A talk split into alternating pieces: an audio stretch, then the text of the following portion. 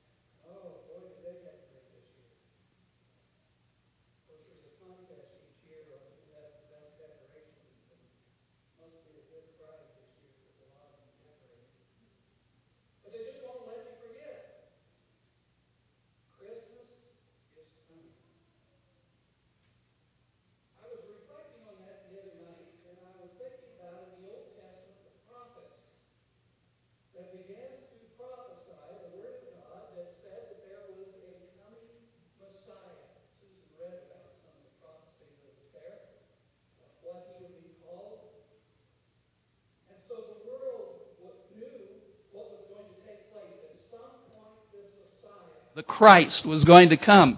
So the world was, was waiting, thinking, is it going to be now? Is it now? Will, will he be a part of my family? You know, they began to prophesy things like he was going to come from Bethlehem, he was going to be born of a virgin, all kinds of prophecies in the Old Testament. Then there was that time when they had the census. We got a census coming up. And so the people had to travel to the, their hometown of their ancestors. And so Joseph and Mary had to get onto their donkey and go to Bethlehem to be a part of that census. People were traveling from all over. Of course, we know the story that when they finally arrived, those of you who have gone through pregnancy and you know when you're just about to deliver, you don't even like to ride in a car, let alone ride on a donkey. And to travel all those miles. She must have been miserable, and no wonder it was late at night when they finally got there. Some of them filled out their papers and they left, but still, when Joseph and Mary got to Bethlehem, there was no room. But that night, you would have thought that with all the prophecies, with all the talk, with all the wishes, with all the desires of this coming Messiah, that everyone would have shown up for that event. But no, they went about their own business. Children continue to play. They continue to be in their homes, doing their everyday things. It was just another day for them. That night when they went to bed, Dad rolled over and gave Mom a kiss goodnight before he commenced to snoring and keeping the rest of the family up. But nothing changed. But we know from Scripture in Luke 2, verse 7, where it says that she brought forth her firstborn son and wrapped him in swaddling cloths. You know what the swaddling cloth is? The likelihood of a baby, especially after the trip that they went on, and the likelihood of a baby even living, being born in a stable, was very, very small. And the swaddling cloth was actually burial cloth. Isn't it ironic that Jesus was born and wrapped in burial clothes? And he later died so that we might have eternal life. Hmm. So she wrapped him in the swaddling clothes, not really knowing for sure if he's going to live or die, but she loved him anyway. And there she was with her husband and with her newborn baby, and no one else at that point was around. The very first Christmas, no one was there. In fact, out in the field, there were some shepherds who had been watching their sheep. Some of them were staying up and watching them, but the sheep had already gone to sleep at night, and probably a bunch of the shepherds were already asleep when all of a sudden they were awakened. Luke 2 verses 9 through 11. An angel of the Lord stood before them and the glory of the Lord shone around them and they were greatly afraid. Then the angel said to them, Do not be afraid, for behold, I bring you good tidings of great joy, which will be to all people. For there is born to you this day in the city of David a Savior, who is Christ the Lord.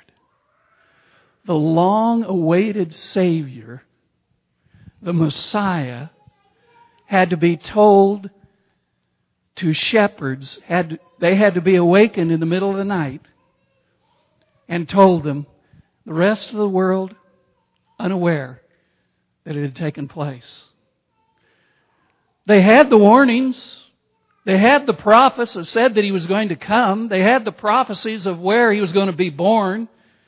They had all these prophecies, even what he was going to be called, and yet they were sound asleep. In fact, we also know a little later on that wise men from a different country began to see a different star in the sky and they began to look at the Holy Scriptures and they said, you know, something strange is happening here. We know something is happening in Israel and we need to go there and find out what it is. And they took off. They knew there was going to be a king that was being born someplace, somewheres along the line, and they were out to see this new king. And so they traveled from a far distance, and they finally, following that star, they arrived to be able to see Jesus. But where was the rest of the world? Where was the religious world? Where were the people who knew about Jesus coming? Why weren't they there? Strangers had to come. Shepherds had to be awakened by angels. That's the way it was on the first Christmas. And so I've got to ask you, is it possible for history to repeat itself again? Seems like it's a pattern that takes place. You see, there is another coming, another entrance of Jesus to this world. We call it the second coming of Christ. We anticipate it. We read about it in the scriptures. We can't wait until it happens. That's what they were saying back at the first Christmas. I can't wait until that Messiah comes. I can't wait until things will change. Things will be different. Are they really different? Revelation chapter 22 verse 12. Behold, Jesus says, I am coming quickly and my reward is with me to give everyone according to his work. Jesus is saying he's coming again. Do you believe that? Do you look for that? Do you desire that? Be careful when you say amen. Jesus also said in Matthew 24 verses 37 and 38, But as the days of Noah were, so also will be the coming of the Son of Man be. For as in the days before the flood, they were eating and drinking, marrying and giving in marriage until the day that Noah entered the ark. Jesus says, before I come, when I come as the Messiah, when I come the second time, the world is going to go on just like it did the first time, and they're going to be eating and drinking and marrying and sleeping and doing all these things and saying with their lips, we hope the Messiah comes soon. But when it happens, Jesus says it's going to be just like it was with the flood. Many of the very people who claim to be a follower of me will not be ready. It will come upon them unexpectedly. That scares me. It should scare you. So I've got three questions I want to ask. Question number one. Have we this year spent a lot of time preparing for this Christmas that's coming up? The world won't let us forget that Christmas is coming. Do we spend a lot of time going out and shopping, buying all the Christmas presents to make sure there wasn't anyone left out, preparing the food, getting the house ready. We're pulling out our mattresses for our grandkids to come and sleep on. Do we spend a lot of time preparing for Christmas? Which leads me to the next question. Do we spend as much time preparing for the second coming of Jesus as we have for preparing for Christmas this year? You better ask yourself that question. How many hours have I spent down at the store going through the crowds, fighting the traffic, trying to get ready for Christmas? Have I spent that much time in studying the Bible? Whoa. We need to take a look at that very seriously. Then it leads me to question number three. Gotta ask this question. Will the second coming of Jesus catch me by surprise as it did for those at the first coming? We can sit there and we say, oh no, it'll never happen to me. I bet you they said the same thing. And it did. It happened to them. I'm talking serious questions here. We need to weigh things in the balances. Let me ask you a question. Which is more important? Christmas next Friday or the second coming of Jesus? Now the kids will say Christmas next Friday because I got a lot of presents under the tree. And presents sound great, but let me tell you something. There isn't a present in the world that you can buy that can give to you eternal life. So the scale is tipped. The second coming of Jesus, Jesus says, I'm going to bring my reward with me according to your works. You're either going to have eternal life or you're going to have eternal death. It's one or the other. There's no in between. It's one or the other. So we're talking extremely important. Because this Christmas, if I don't give anyone a Christmas gift,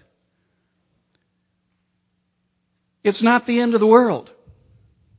If I don't receive a Christmas gift, it's not the end of the world.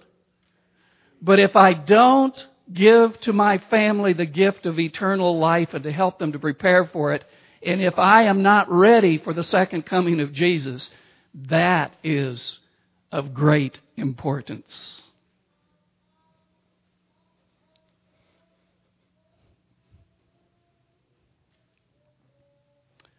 Matthew 24, verse 42. Jesus says, Watch therefore, you do not know what hour your Lord is coming. You see, the calendars all tell us that December the 25th is coming. The advertisers on TV and magazine and radio tell us that Christmas is coming. Our kids tell us that Christmas is coming. We know when December 25th is. But what day will Jesus return? You know, it could be today. Do you know that if you was to leave and have an automobile accident right now and are to die, that you better be ready for the second coming of Jesus because you can't change after you've died? Ryan realizes that with that motorcycle accident. Could have been his last. Matthew 24 and verse 36, Jesus says, But of that day and hour no one knows, no, not even the angels of heaven, but only my Father. So we've got to wake up to the fact that the second coming is coming soon. But let me tell you something. The shepherds were awakened by an angel and says, you know, that Jesus has already been born and he's over in Bethlehem. Go over there and see him. There's not going to be an angel that's going to come and wake you up and say, the second coming has already happened. You better get ready. That won't take place. Because when Jesus comes, that's it. There's, we already have plenty of warnings. 2 Peter 3 verses 11 and 12. What manner of person ought you to be in holy conduct and godliness, looking for and hastening the coming of the day of God, because of which the heavens will be dissolved, being on fire, and the elements will melt with fervent heat.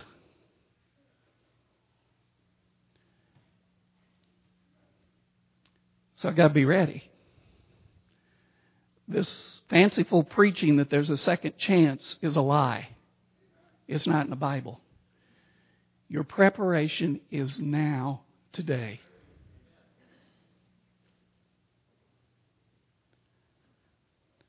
We need to live as if Jesus will arrive today. Whether Christmas is coming or not, it doesn't make any difference. Today is the day to start my preparation. I'm not against Christmas. I like the time when the family comes. I like seeing the kids and the grandkids. It's a fun time. But when Christmas becomes a priority over the second coming of Jesus, we've got problems. Things are out of kilter.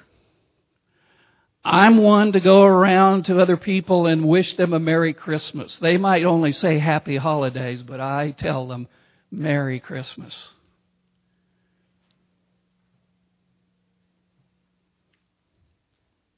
Hebrews chapter 10 verse 24 and 25. Let us consider one another in order to stir up love and good works, not forsaking the assembly of ourselves together as in the manner of some, but exhorting one another and so much the more as you see the day approaching. What this is saying is, you know, it's nice to get together at Christmas, but instead of focusing on gifts, we need to get together and to make it a priority to look more at the second coming of Jesus. The first coming is in the past. The second coming is coming soon.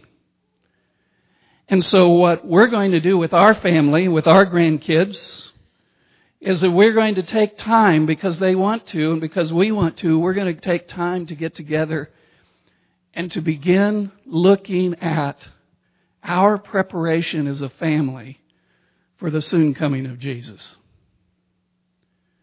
And I hope that's what we're going to be doing in your homes as well too. That's one of the reasons why on Christmas night we want to get together if you can, bring your families, come here to the church. Let's sing and open the scripture and pray and focus our attention upon the Jesus that is coming soon, the second coming of Jesus. Not as a baby, but as the King of Kings and the Lord of Lords. Let's focus and put our priorities in where they're supposed to be. 1 Timothy chapter 6, verse 12 and then verse 14. Fight the good fight of faith. Faith is a struggle. And we need to help each other. Lay hold on eternal life. Eternal life is a far greater gift than any of the gifts that you can receive on December the 25th. To which you were also called and have confessed the good confession. In the presence of many witnesses, that you keep this commandment without spot, blameless, until Lord Jesus Christ appearing. We need to help each other in our faith.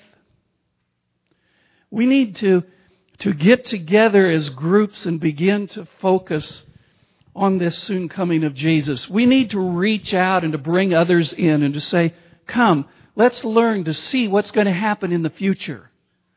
Let's look and open up the Bible and, and make it come alive.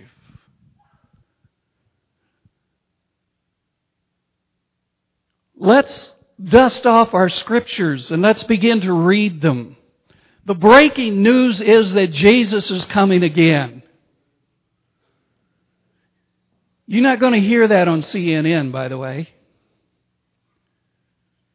But you can hear it in a church.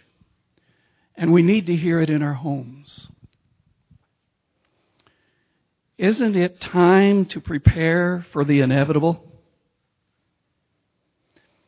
I want you to listen to something. We all know that famous story, "Twas the night before Christmas. You've heard it. Don't try to fool me and tell me you haven't heard it. But I want to look at it. There's someone that wrote something quite a few years ago based on the night before Christmas. But he called it, "Twas the night before Jesus came. You might have heard it. "Twas the night before Jesus came and all through the house not a creature was praying, not one in the house. Their Bibles were laying on the shelf without care in hopes that Jesus would not come there. The children were dressing to crawl into bed, not once ever kneeling or bowing a head. And mom in her rocker with a babe on her lap was watching the late show while I took a nap. When out of the east there arose such a clatter, I sprang to my feet to see what was the matter. Away to the window I flew like a flash, tore open the shutters, and threw up the sash. When what to my wondering eyes should appear but angels proclaiming that Jesus was here. With a light like the sun sending forth a bright ray, I knew in a moment, this must be the day. The light of his face made me cover my head. It was Jesus returning, just like he had said. And though I possessed worldly wisdom and wealth, I cried when I saw him in spite of myself. In the book of life which he held in his hand was written the name of every saved man. He spoke not a word as he searched for my name when he said, It's not here. My head hung in shame the people whose names had been written with love, he gathered to take to his Father above. With those who were ready, he rose without a sound, while the rest fell dead to the cold, dark ground. In the words of this poem, the meaning is clear. The coming of Jesus is soon drawing near. There's only one life, and when comes the last call, we'll find that the Bible was correct after all. At the very last book of the Bible, the last chapter in the book of the Bible, Jesus says these words to a world that could easily forget. Surely I am coming quickly. Do you know what response he wants from us? In the same verse, the same chapter, we should respond by saying, Amen. Even so, come, Lord Jesus. I can ask him to become because I know by the blood of Jesus Christ, I am ready for his coming. And I am going to have my family ready as well too. Don't wait for the last moment. There's a time coming when Jesus is going to come. We need to be ready right now. Let's turn in our hymnals to hymn number 205 as we sing together Gleams of the Golden Morning. Let's look forward to that second coming of Jesus. Hymn number 205.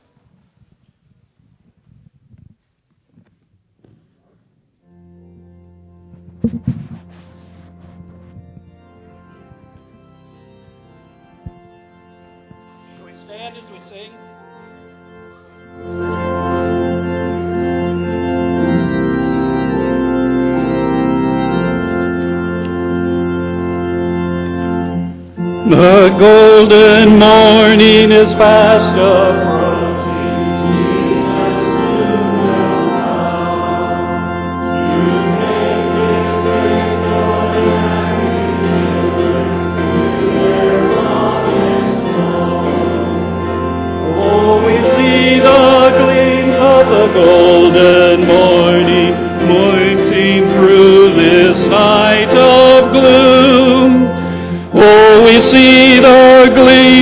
The golden morning that will burst the tomb.